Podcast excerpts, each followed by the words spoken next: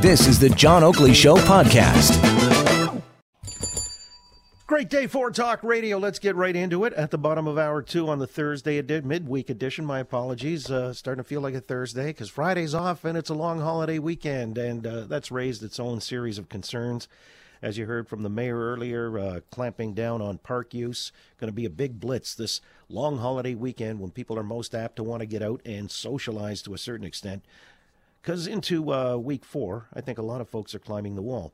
Uh, insofar as allaying concerns about uh, being paid, businesses also uh, having a floor put under them. Uh, there was the finance minister, Bill Morneau, and uh, the minister of innovation, Navdeep Bains, talking earlier today about tweaking the system that was announced a couple of weeks ago.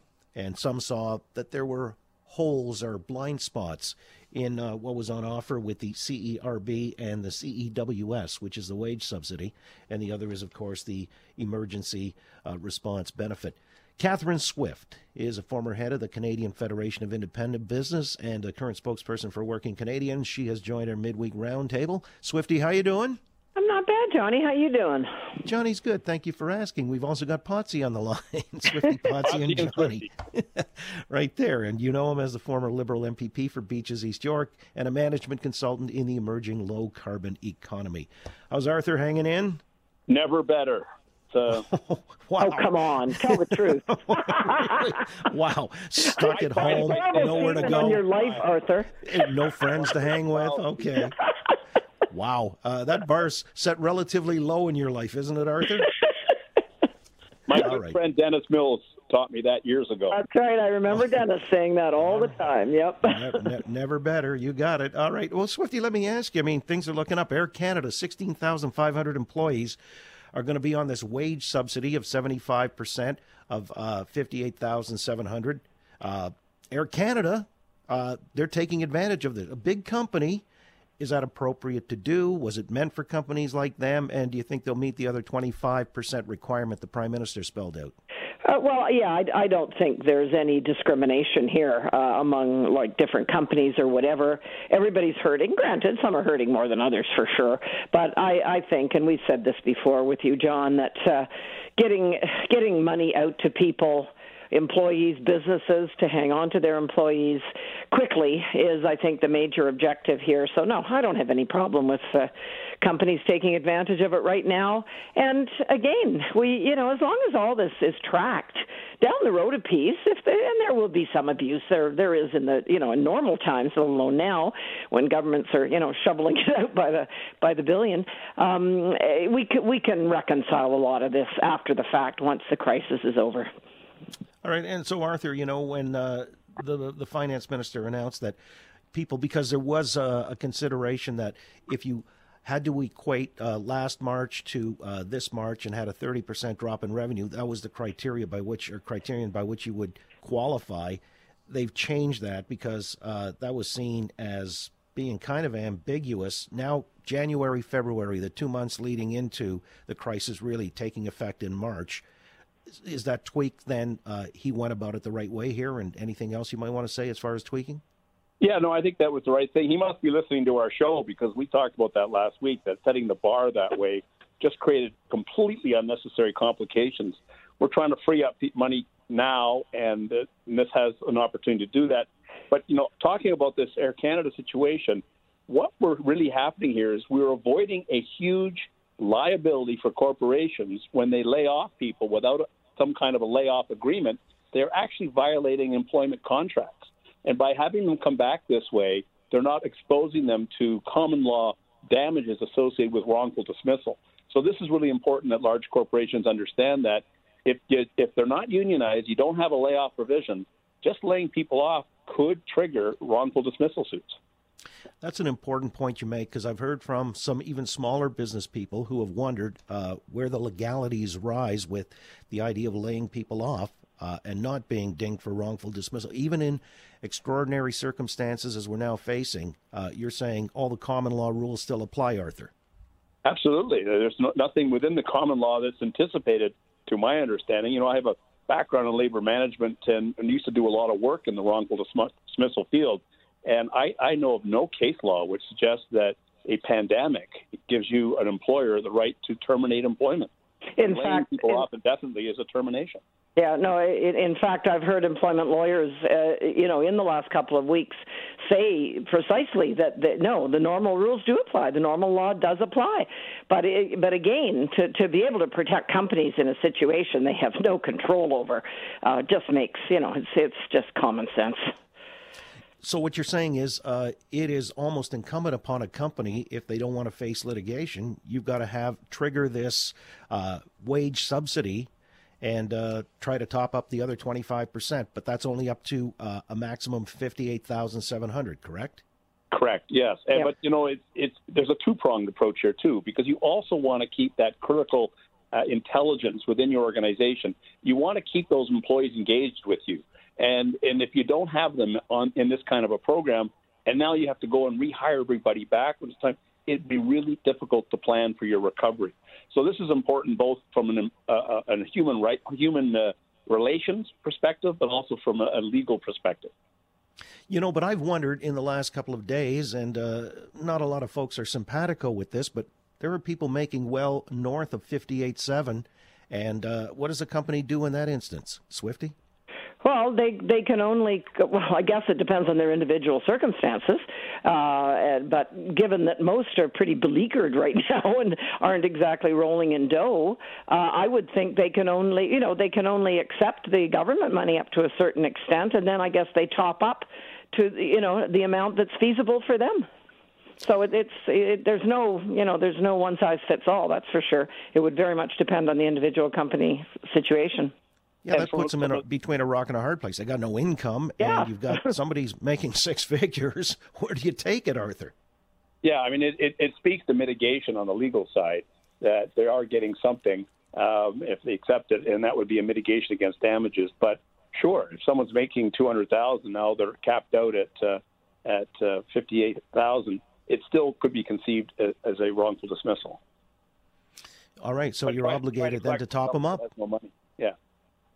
No, I don't think there should be in a position. The company would have to top that up. Yeah, no, this is what I'm saying. So the company, yeah. even despite not having any income, still obligated. Otherwise, they could be facing wrongful dismissal, which you know is going to lead to having to pay out uh, relatively high claim too. or, On or this- bankruptcy. I mean, that's the Or other bank- side. You, you, and, and that's part of the negotiations you'll have with those high wage earning individuals. You really want to put us into bankruptcy and get nothing? Interesting. Yeah, well, On there's the- going to be an awful lot of legal fallout as well as every other kind of fallout uh, once the you know once the dust settles here. Swifty and Potsy, let me ask you about this wage subsidy too. Uh, whereas people with the Canada Emergency Response Benefit uh, have already had many, many claims, millions of claims processed and immediate. People are just uh, waxing rhapsodic about this, saying, you know, just a couple of minutes and already, you know, ding, it was into my account, and this is the two thousand a month for up to four months. Uh, the CEWS, which is the wage subsidy, may take a minimum of three to outside six weeks to kick in. Is that still too slow, Swifty? Yeah, it's too slow. It's too slow. Uh, my previous or previous uh, employer, you know, CFIB, did some uh, surveying recently of, of small businesses and uh, found that over half of them uh, that was that was too long. Like, they couldn't last that long.